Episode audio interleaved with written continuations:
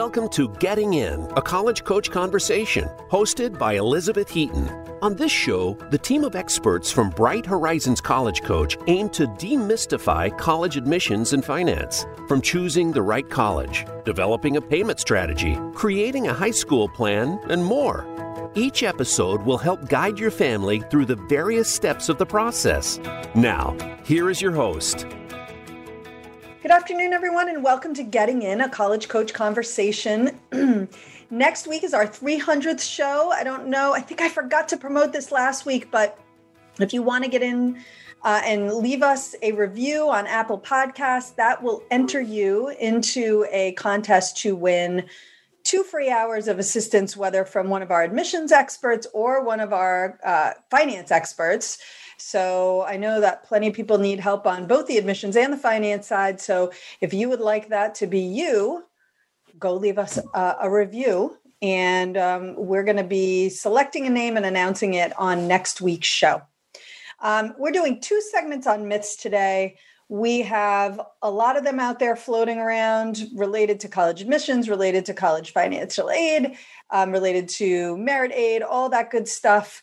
Um, my personal favorite myth floating around right now is the idea that high school is two words, one word. It is not one word. It is two words. See, I can't even say it as I can't even say it because I have no idea why this is happening.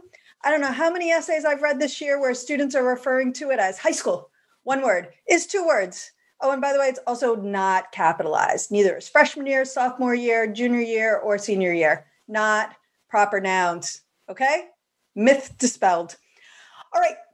Before we get to that, we know that many of you are planning to submit applications with November 1 deadlines. It is probably the biggest deadline of the year, at least of the earlies.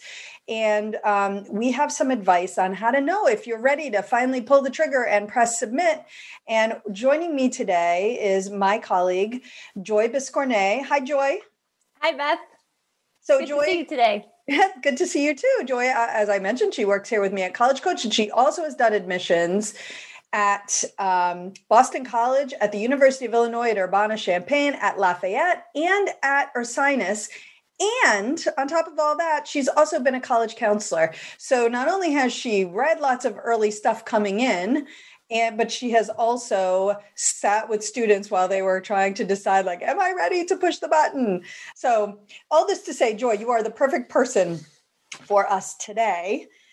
And i guess my first question to you is when students are getting close to the deadline and starting to think geez am i ready to submit? what are um, what is some of the advice that you give to them? Well the first thing that i i will say to them is have you looked over your application and your essay more than once? Uh, so a lot of students will make that first draft, fill in the application, and say, done without because they're just so anxious i think and excited to to just get that application in especially that first one. I think getting over that first hurdle of pressing submit for the the first time is a is a really big deal.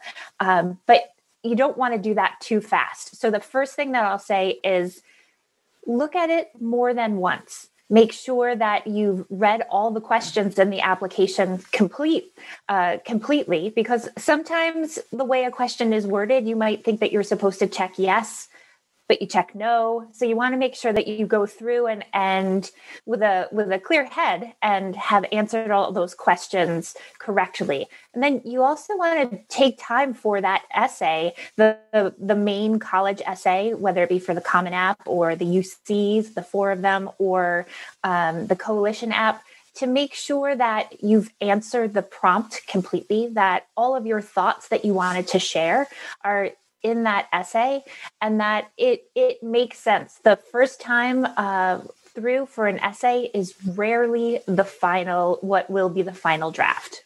I would say never. I, I have never. never once have i read an essay that the student sat down and wrote and turned sent to me and i said done. I have had essays that needed only some minor corrections rare but mm-hmm. yes, I would have to agree with you. If all you've done is one draft of that essay, at the very least, you're going to need to do a second one. Right? Yes. Yeah. What about on the flip side of that? You've done so many drafts that you can't you're almost stuck in a in a spiral of but I it could be better. I need to make it better. And uh, you know, what do you say to those students? I actually at some points I will be quite honest and say if if you touch it anymore you're going to start to make it worse. You're going to slide back and you know your revisions aren't going to be helpful. They're actually going to start to negatively impact the overall message that you've worked so hard to to craft and uh, with an authentic voice and really make it sound like it's it's a an, an essay that only you could write so when that happens i will often recommend to a student step away from your essay put it put it in your desk if you're writing notes. Hands up. Um, hands back. up step back and and go do something else whether it be on work on a supplemental essay for another application or do some schoolwork or just take a walk outside um, around your you know around the block just to clear your head.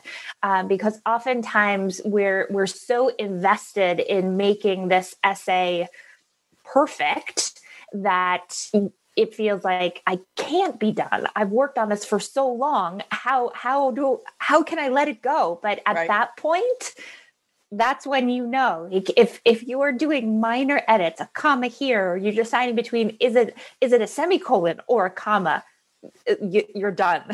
right, exactly, exactly. There is a point, and perfectionism can be a problem in general, and I think it really rears its head with college applications and certainly you want to give it the attention it deserves but you don't want to give it more attention than it deserves. And if it's right if it's taking over your life that's a bad sign. Right right.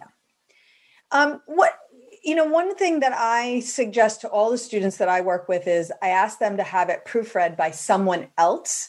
There are a few different reasons for this but one of the big ones is because um, I've often seen everything that's in there so many times that if there was a, a typo, I likely, and I haven't caught it yet, I'm probably not going to. And the student, same thing. Your eye just kind of can gloss right over things sometimes. So, what's your advice um, in terms of proofreading and things like that? Mm-hmm. Um, I will, one thing I will do for a student is I'll have them read the essay out loud because reading it out loud is a little bit different than reading it to yourself. Because, like you said, Beth, you know at this point, if this is your fourth or fifth time kind of reading through it, or you're on your what should be your final draft, um, you know what you want to say. So, oftentimes, you can have words in your head that aren't actually there. So reading it out loud can actually help you catch typos or um, just uh, words that should be flipped or, or something like that. Um, the other thing that I strongly recommend is is sharing your essays with someone that you trust who hasn't been looking over it day after day for week after week. It could be a parent, it could be um, a teacher, it could be your school counselor, someone who knows you and that you trust to give you honest feedback and say, "Yeah, this looks great. You've done you've done a solid job. This sounds like you." Um, so, always a second set of eyes is invaluable. I wouldn't necessarily say give it to a, a friend because um, they're going through the same process as you. And they might not have as much life experience as an adult to say, yeah, this is a great topic. Or you might want to change, you might want to make this small revision.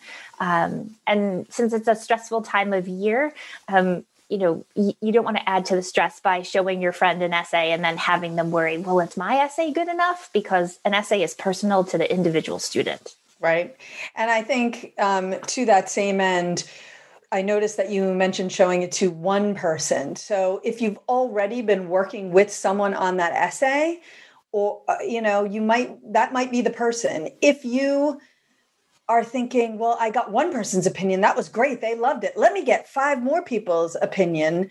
That's when things really start to go off the rails. I am constantly amazed at people who decide that they think they know and are weighing in with advice and opinions that they aren't helpful um, and can, in fact, send students into a tailspin because the student is saying, This is my essay, it's done.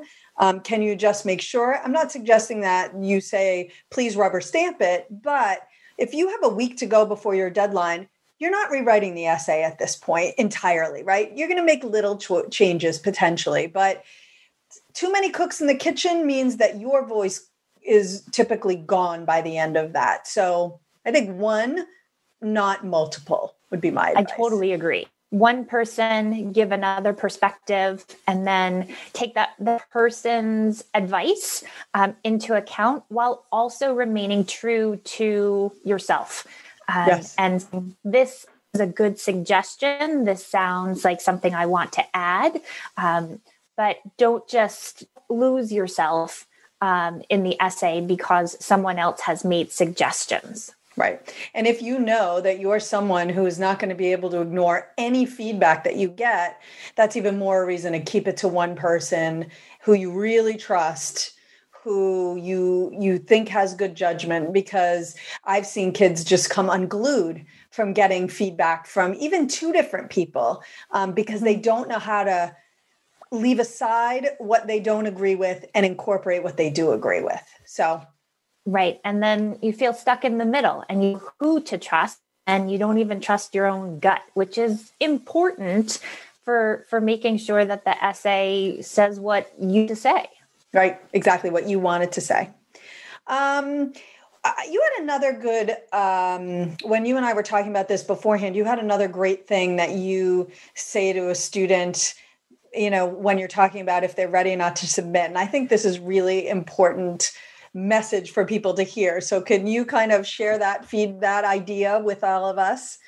Sure. When i'm done with my uh, feedback for students and i've i've done all of the tweaks for grammar and everything like that and i have nothing left to really offer as advice i will ask a student what do you think of this essay? Are you proud of this essay? Proud of the work they put into it.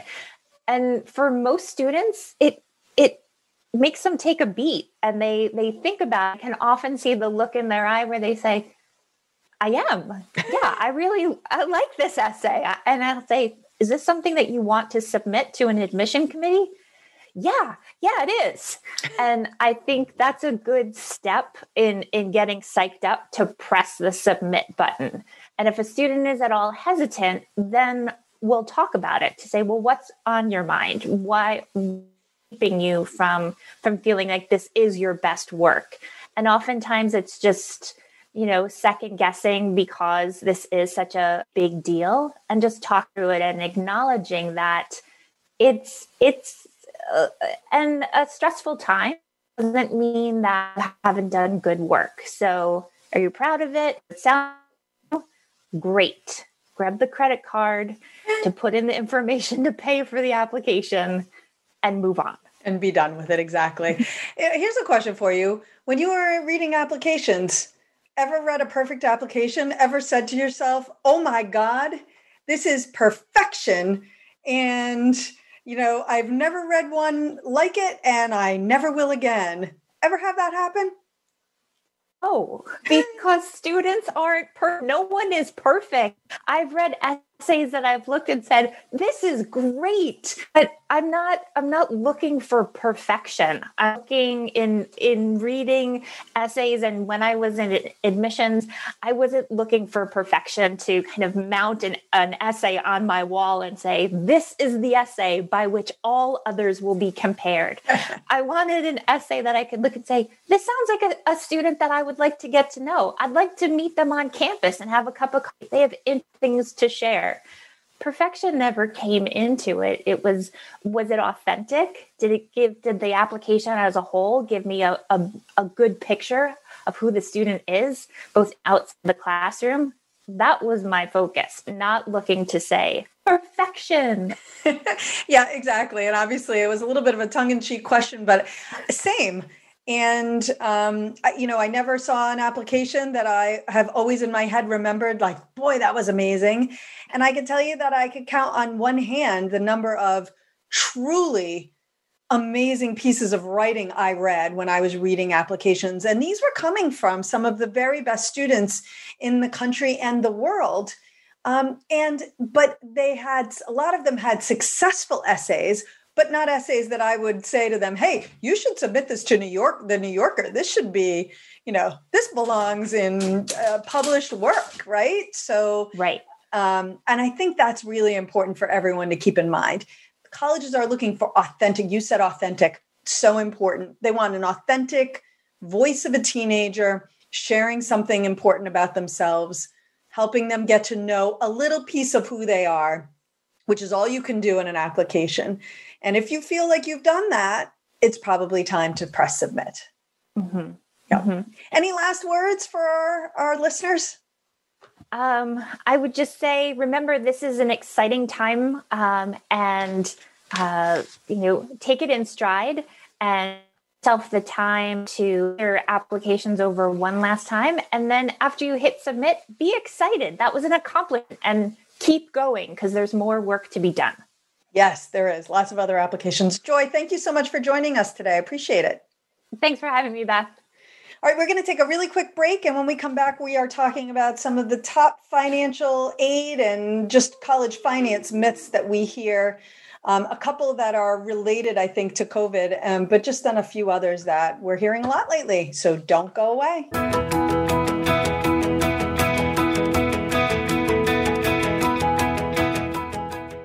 Become our friend on Facebook. Post your thoughts about our shows and network on our timeline. Visit facebook.com forward slash voice America. When it's time to go through the college admissions process, look to Bright Horizons College Coach for ethical guidance and customized support. Our educators will get to know your students' ambitions and talents, help highlight hard won achievements, and create a plan for getting into a top choice school. That plan includes helping your student choose classes and extracurriculars, create a college list, brainstorm and edit essays, and navigate college financing options. Visit getintocollege.com to learn more. Follow us on Twitter at VoiceAmericaTRN. Get the lowdown on guests, new shows, and your favorites. That's VoiceAmericaTRN.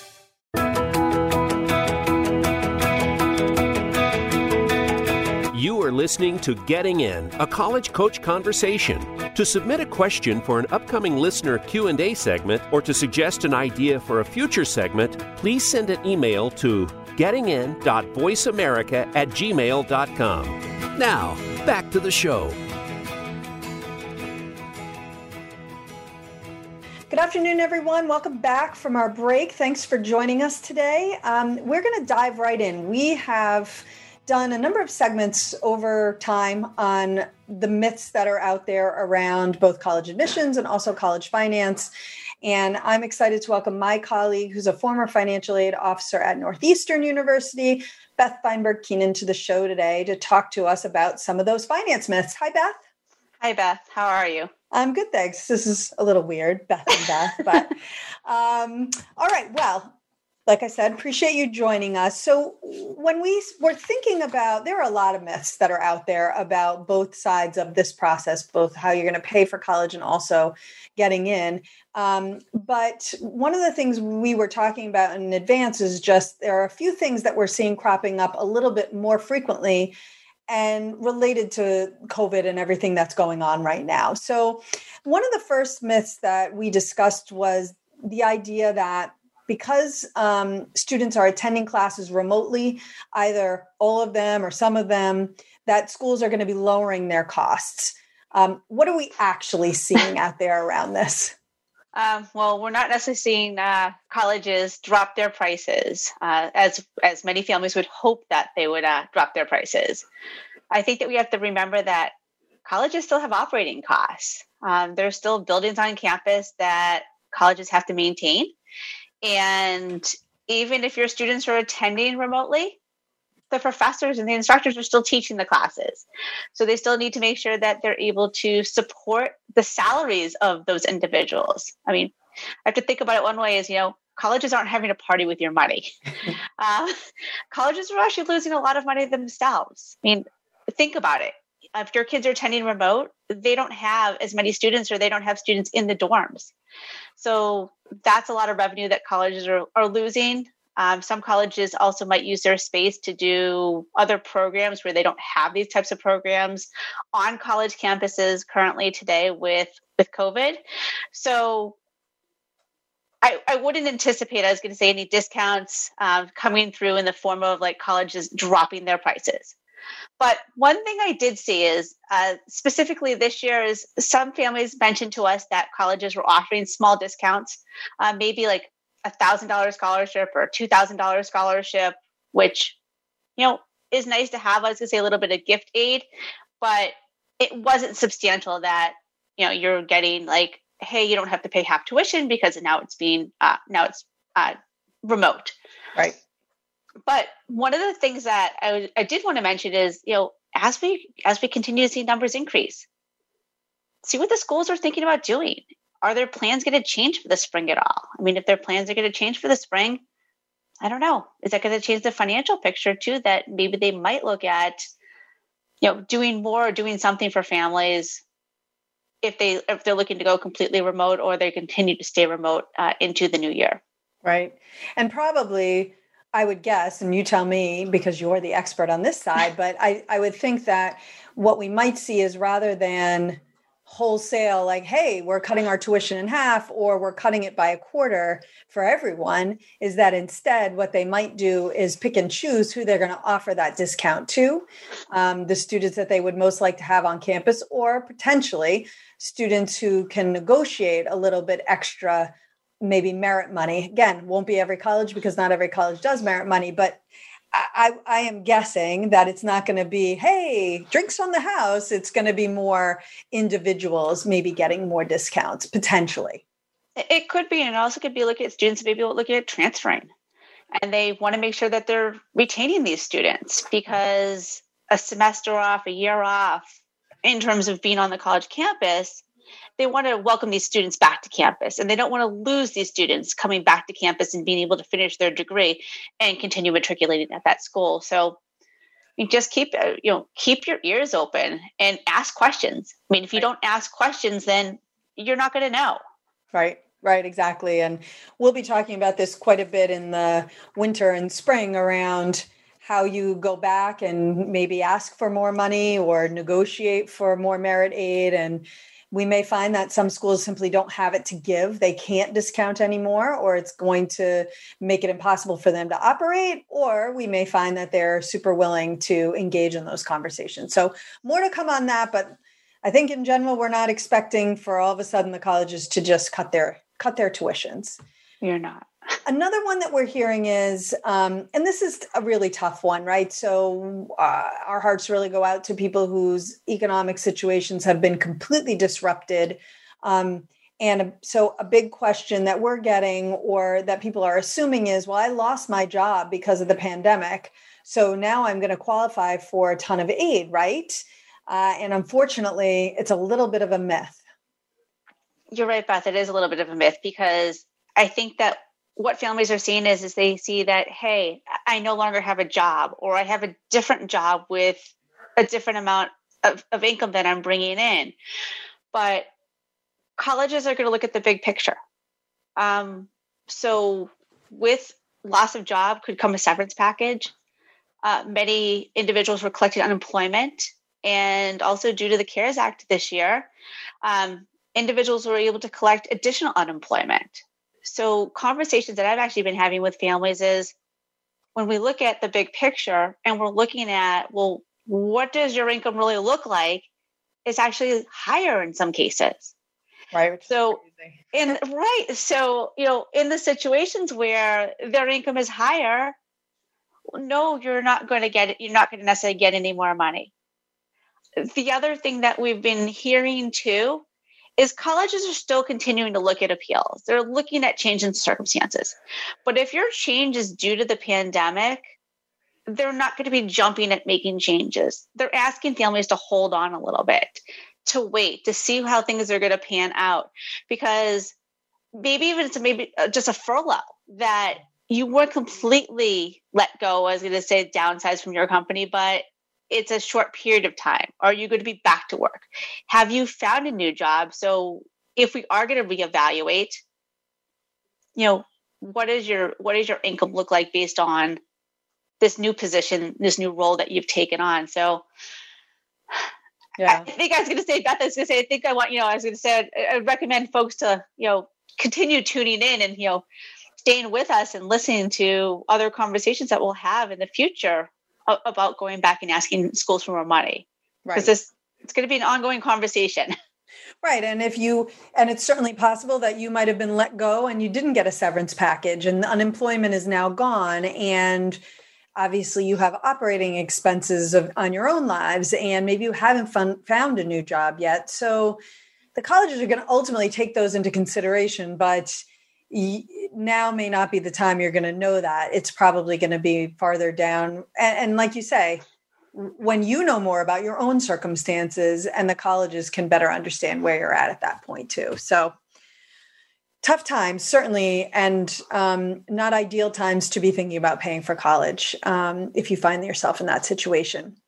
Um, some some myths that I think are particularly timely, and although not necessarily at all related to what's going on currently in the world, um, but maybe I do think that this is going to be a big year for early decision. I think early decision, just as a refresher, is a binding early program. You only apply to one college early decision, and if they admit you, you've agreed that you're going to attend that college.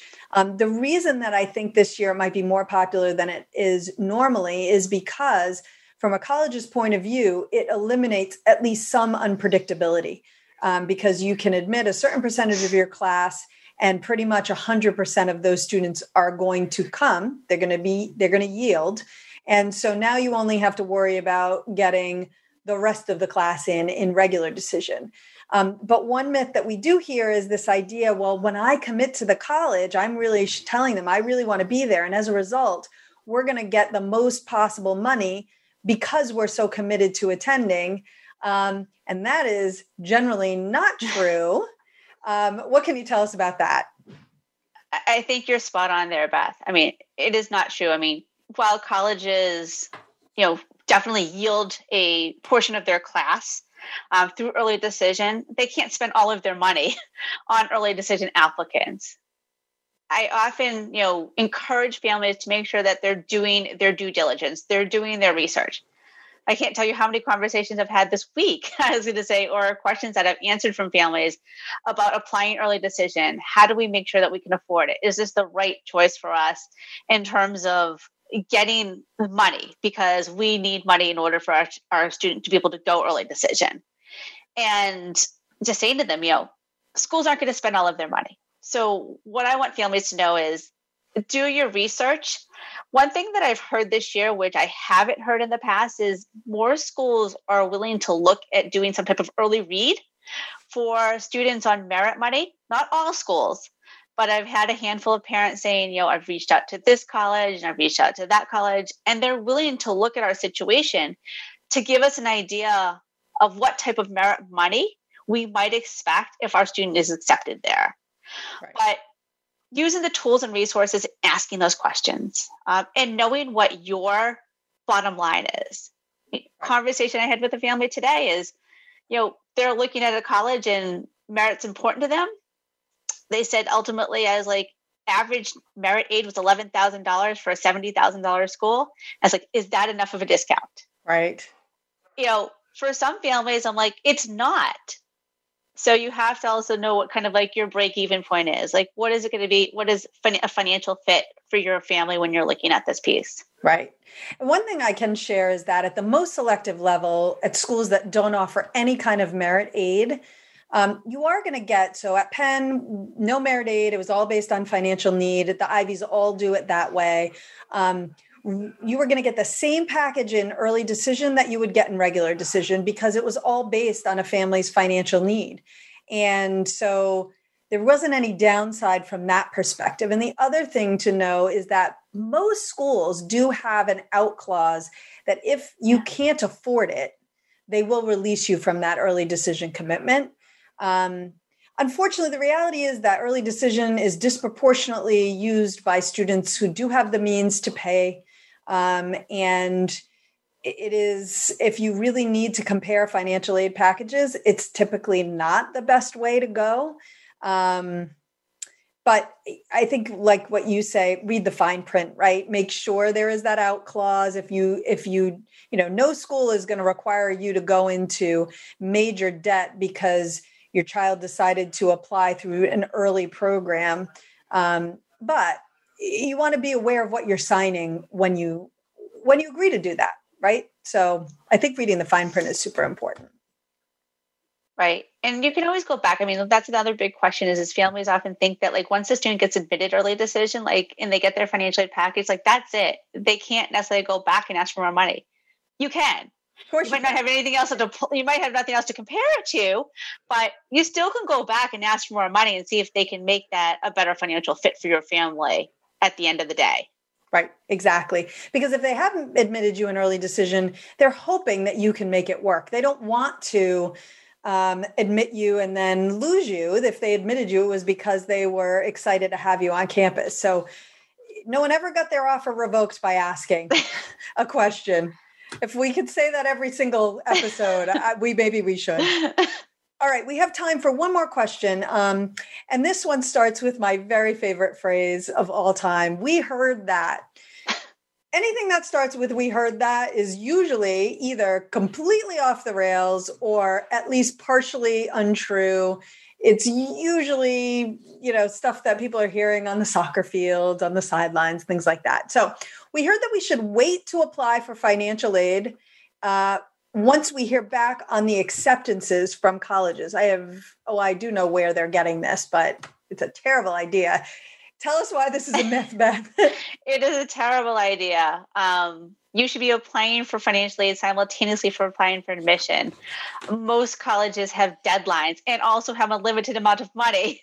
So right. if you need financial aid, um, or you're hoping for some type of scholarship from schools that offer scholarships, number one, check scholarship deadlines because I don't know how many conversations I've had with families I thought I was going to get, and we'll come down to it and be like, you missed a deadline. Something mm. so simple. And the same thing with need based financial assistance. Colleges have priority filing deadlines for financial aid. So it's so important to make sure that you're getting those forms filled out because likely by the time that your student is accepted, that financial aid priority filing deadline has passed and schools are going out simultaneously with acceptance packages with the financial aid and merit scholarship decisions. And so you'll find out hand in hand what your what it's going to cost you to attend that school as well as that your student's been admitted to that institution. Right. And i think one of the reasons that people have this idea this is a good idea is well then we won't be asking for aid when we apply and therefore they won't we won't get a dinged because we're asking for aid and then we'll wait and then we'll ask for it afterwards but if you've missed the deadlines or the school has given away all its money right then you're out of luck right. and you're in, but what good does it do you if you can't afford it? Exactly. Yes. Now, thank you so much for joining us today. I really appreciate it. Thanks, Beth. I really appreciate being here today. Have a great right. rest of the day. You too. Uh, okay, we are going to go to a break. And when we come back, we're going to do this all over again, except this time on the admission side. So don't go away.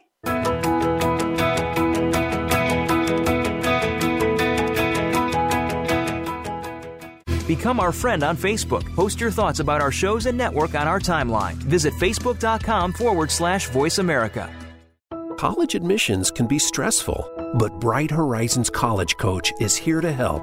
Our college experts, who worked in admissions and financial aid at some of the nation's most selective institutions, offer ethical, customized assistance based on each student's individual strengths and interests. Students receive one on one guidance throughout the process, and our 100% success rate means all of our students have been accepted to college. Visit getintocollege.com to learn more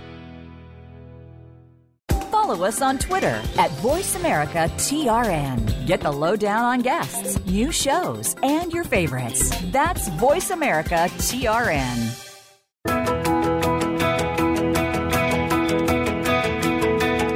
You are listening to Getting In, a college coach conversation. To submit a question for an upcoming listener Q&A segment or to suggest an idea for a future segment, please send an email to gettingin.voiceamerica at gmail.com. Now, back to the show.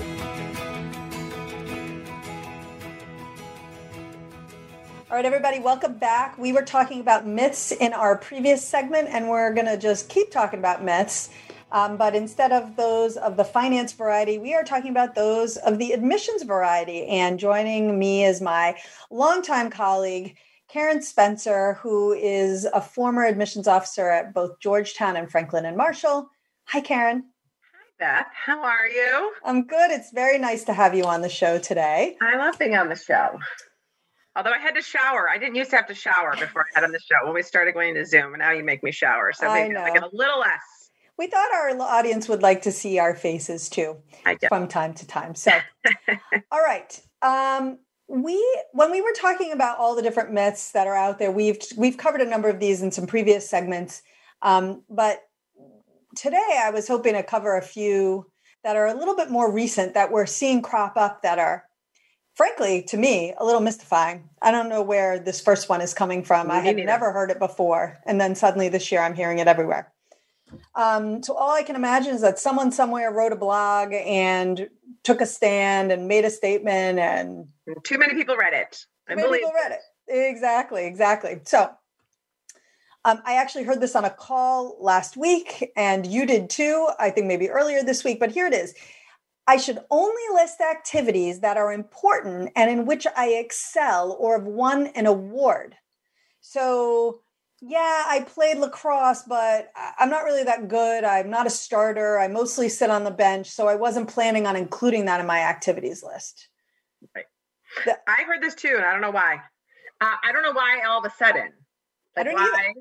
What does this have to do with the pandemic? Like it seems too correlated, but I don't understand why. It does. They don't make any sense. Um, my rule of always thumb has always been, and it hasn't changed this year. If you've done it since the ninth grade, put it down. Okay.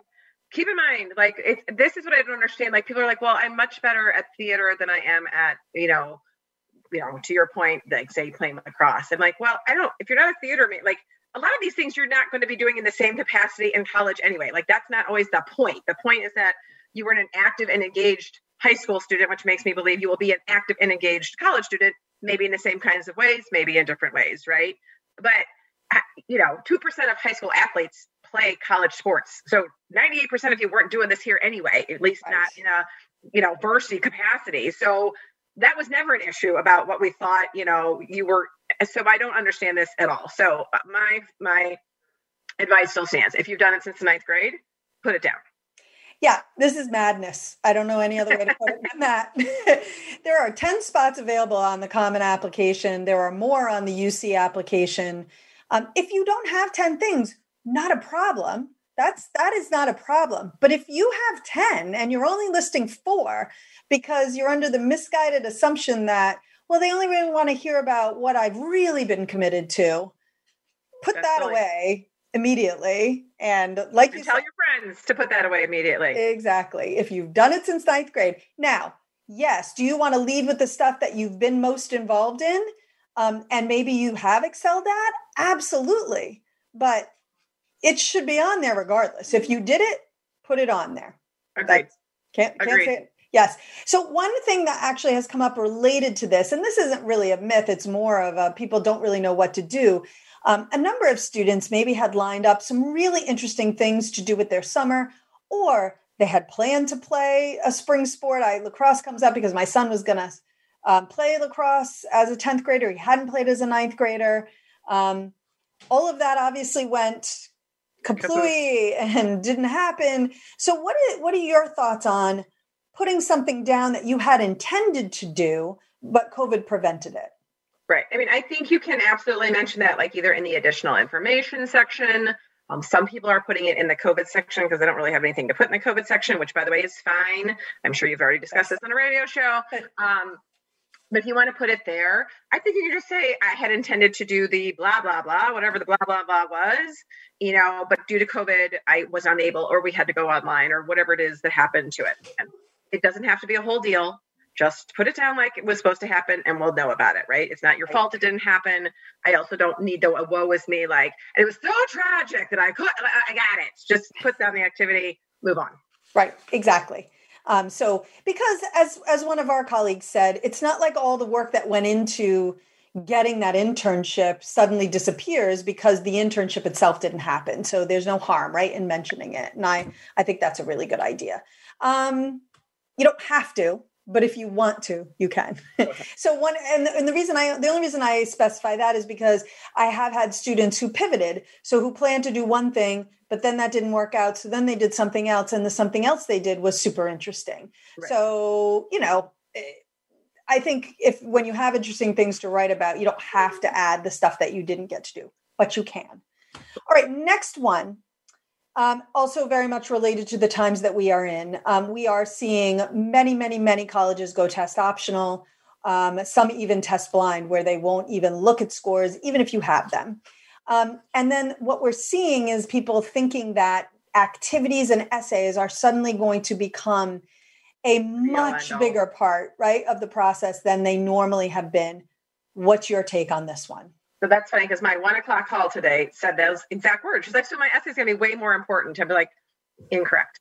Um, so the first thing I always remind people is that test optional is not new, right? Test optional is simply new to these some of these colleges, right? So people have been doing this for a while, right? And I will say I worked at a test optional college 20 years ago when I worked at Franklin and Marshall.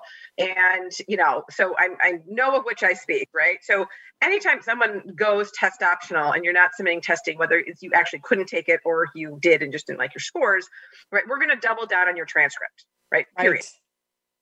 That's what we're doing, right? Because you've removed 50% of generally the academic information we normally looked at. And so if you remove that 50%, I'm going to have to spend twice as much time on this document over here, right? Sometimes students would be like, oh, I'm so glad I applied to school test optional. My testing isn't great. This is back before COVID. And I'm like, yeah, but your transcript isn't great either. Like right. this is this is not helping you. Um, so if your transcript, like test optional is really helping those students who had a fantastic transcript, perhaps not great testing, or simply did in this case didn't get to test test, which is a lot of you, by the way. Um, you're not alone. Um, and so if you're that student for whom you have a great transcript, this is a great option for you. Um, but it doesn't mean all of a sudden your essays are worth three times what they used to be yes. right that's not true right now might i look at your teacher recs a little bit more closely just to see like you know intellectual curiosity anything else that can talk to your intellectual abilities because again i am missing this this somewhat large detail for a lot of schools sure I might be looking at even a little bit more closely, but I was probably reading them to begin with, right? So they were already a piece of the puzzle. They're just still a piece of the puzzle. Right, exactly. I think the key to this myth is the idea that somehow those pieces will be much more important.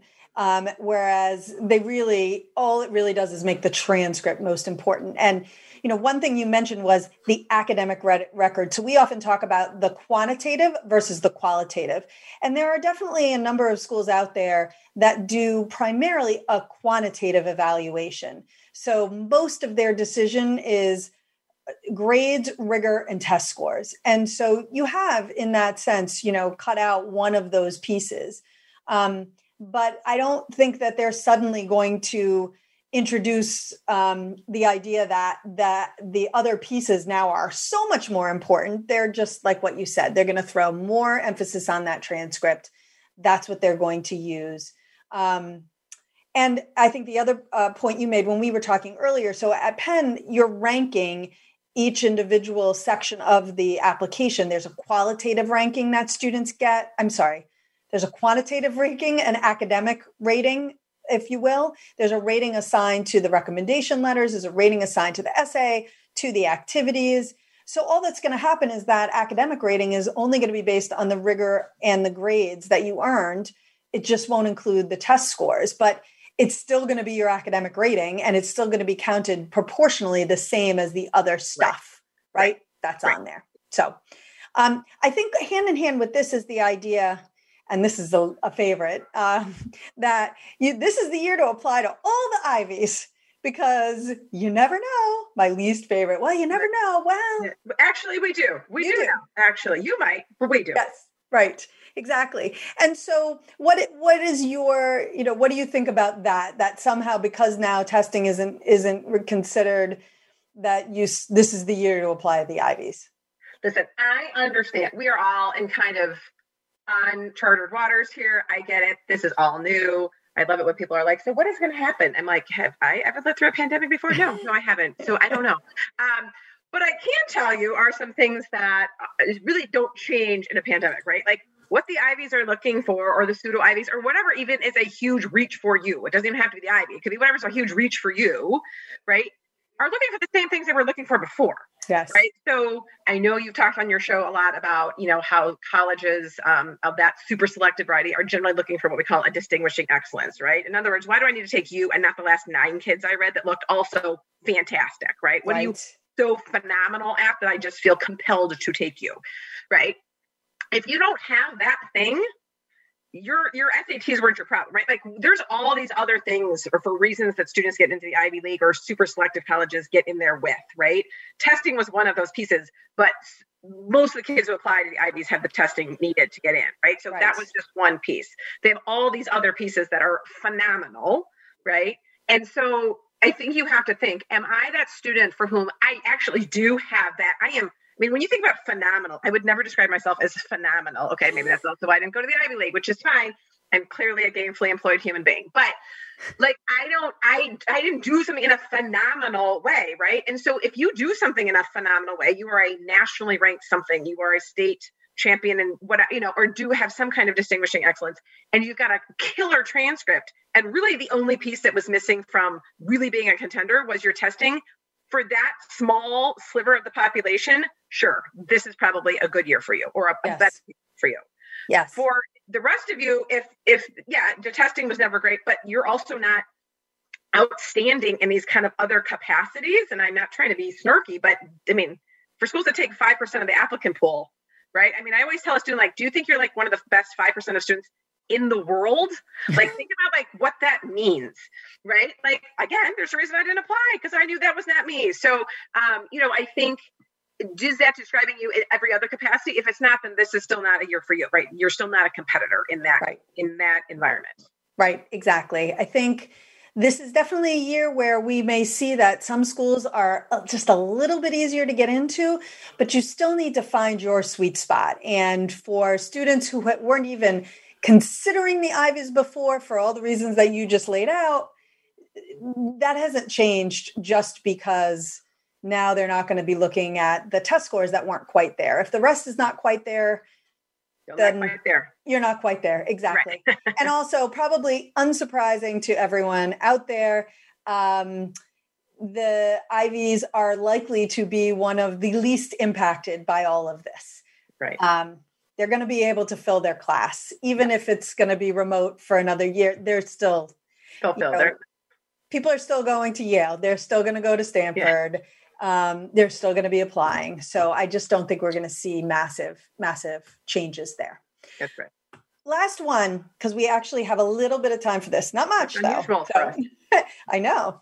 Um, and this is also related to COVID 19. And this is around, um, you know, we talk about demonstrated interest, which is basically engaging with a college in advance of applying um, and in some cases after applying uh, so that they know you actually are really interested and you're not just throwing in an application. Um, and I think generally, we all agree that the best way to demonstrate interest typically is visiting. However, right now, not really possible. And so we're hearing from people, well, I don't need to worry about that. I can't visit. They know I can't visit. So no big deal. However, not true. What can not you tell true. us about that? So at that night, my same one o'clock call said the same thing to me. She was like, well, I'm really done any of the research because, you know, we can't visit. So kind of thing. I was like, eh, wrong answer. yeah. Um, really it has never and listen i agree. There's no replacement for the college visit. There just isn't. That sucks. I'm with you but you can't do anything about it. So what you can do though is i mean listen we've been living in you know these conditions for seven eight months. The colleges have put together a very robust online um, you know platform to listen to an admissions officer give an information session which by the way is the same information whether you were sitting listening to it online or in the admissions office. Like that information hasn't changed. So right. you it would behoove you to listen to that um, you know, there's some virtual tours. Admittedly, some of these are better than others. Some of them are great. Some of them are like, yeah, these are not great. But a lot of colleges who used to track what we call demonstrated interest are tracking whether or not you've done these things. And yes. to be honest, there's really no reason you haven't. Most students have had an abundant amount of free time since March, more than they would have normally. You can do this on a Saturday, right? You you don't have to make an appointment. Sunday in your pajamas, you could be watching that information session. And again, a lot of these schools are tracking to see if you've done so the same way they would have said, "Did you visit us?" Right? And again, in this case, there's really no reason you haven't. So if you haven't done these things, you need to do so kind of ASAP. Yes, totally agree. Um, get on mailing lists. Actually, uh, my son and I did a Penn State info session last night. It was kind of cool. We didn't have to go anywhere. We literally fired up his computer, logged in at eight. We were done at nine. It was actually kind of nice. And then yeah. I didn't have to like slog through a tour, which I've done probably too many of those in my time. But um, they, and they're and they they're doing a better job of this because of the times that we they have in. to. Right. I know so. exactly. Um, Karen, thank you so much for joining today. I really appreciate it. Nice to be on. Nice to see you, literally. exactly. Um, and for all of you who are listening to this and not having any idea what you're we're talking about, we do tape these and we put them up on our YouTube channel so you can see us while we talk. All right. Next week, I am back. It's our 300th show. We're talking supplemental essays for the University of Washington, including their honors program and Arizona State's honors program. And we're answering your question questions. If you have them, send them to us, gettingin.voiceamerica at gmail.com, or send them in via our Facebook page or our Instagram, College Coach BH. And don't forget, we're here every Thursday at 1 p.m. Pacific and 4 p.m. Eastern.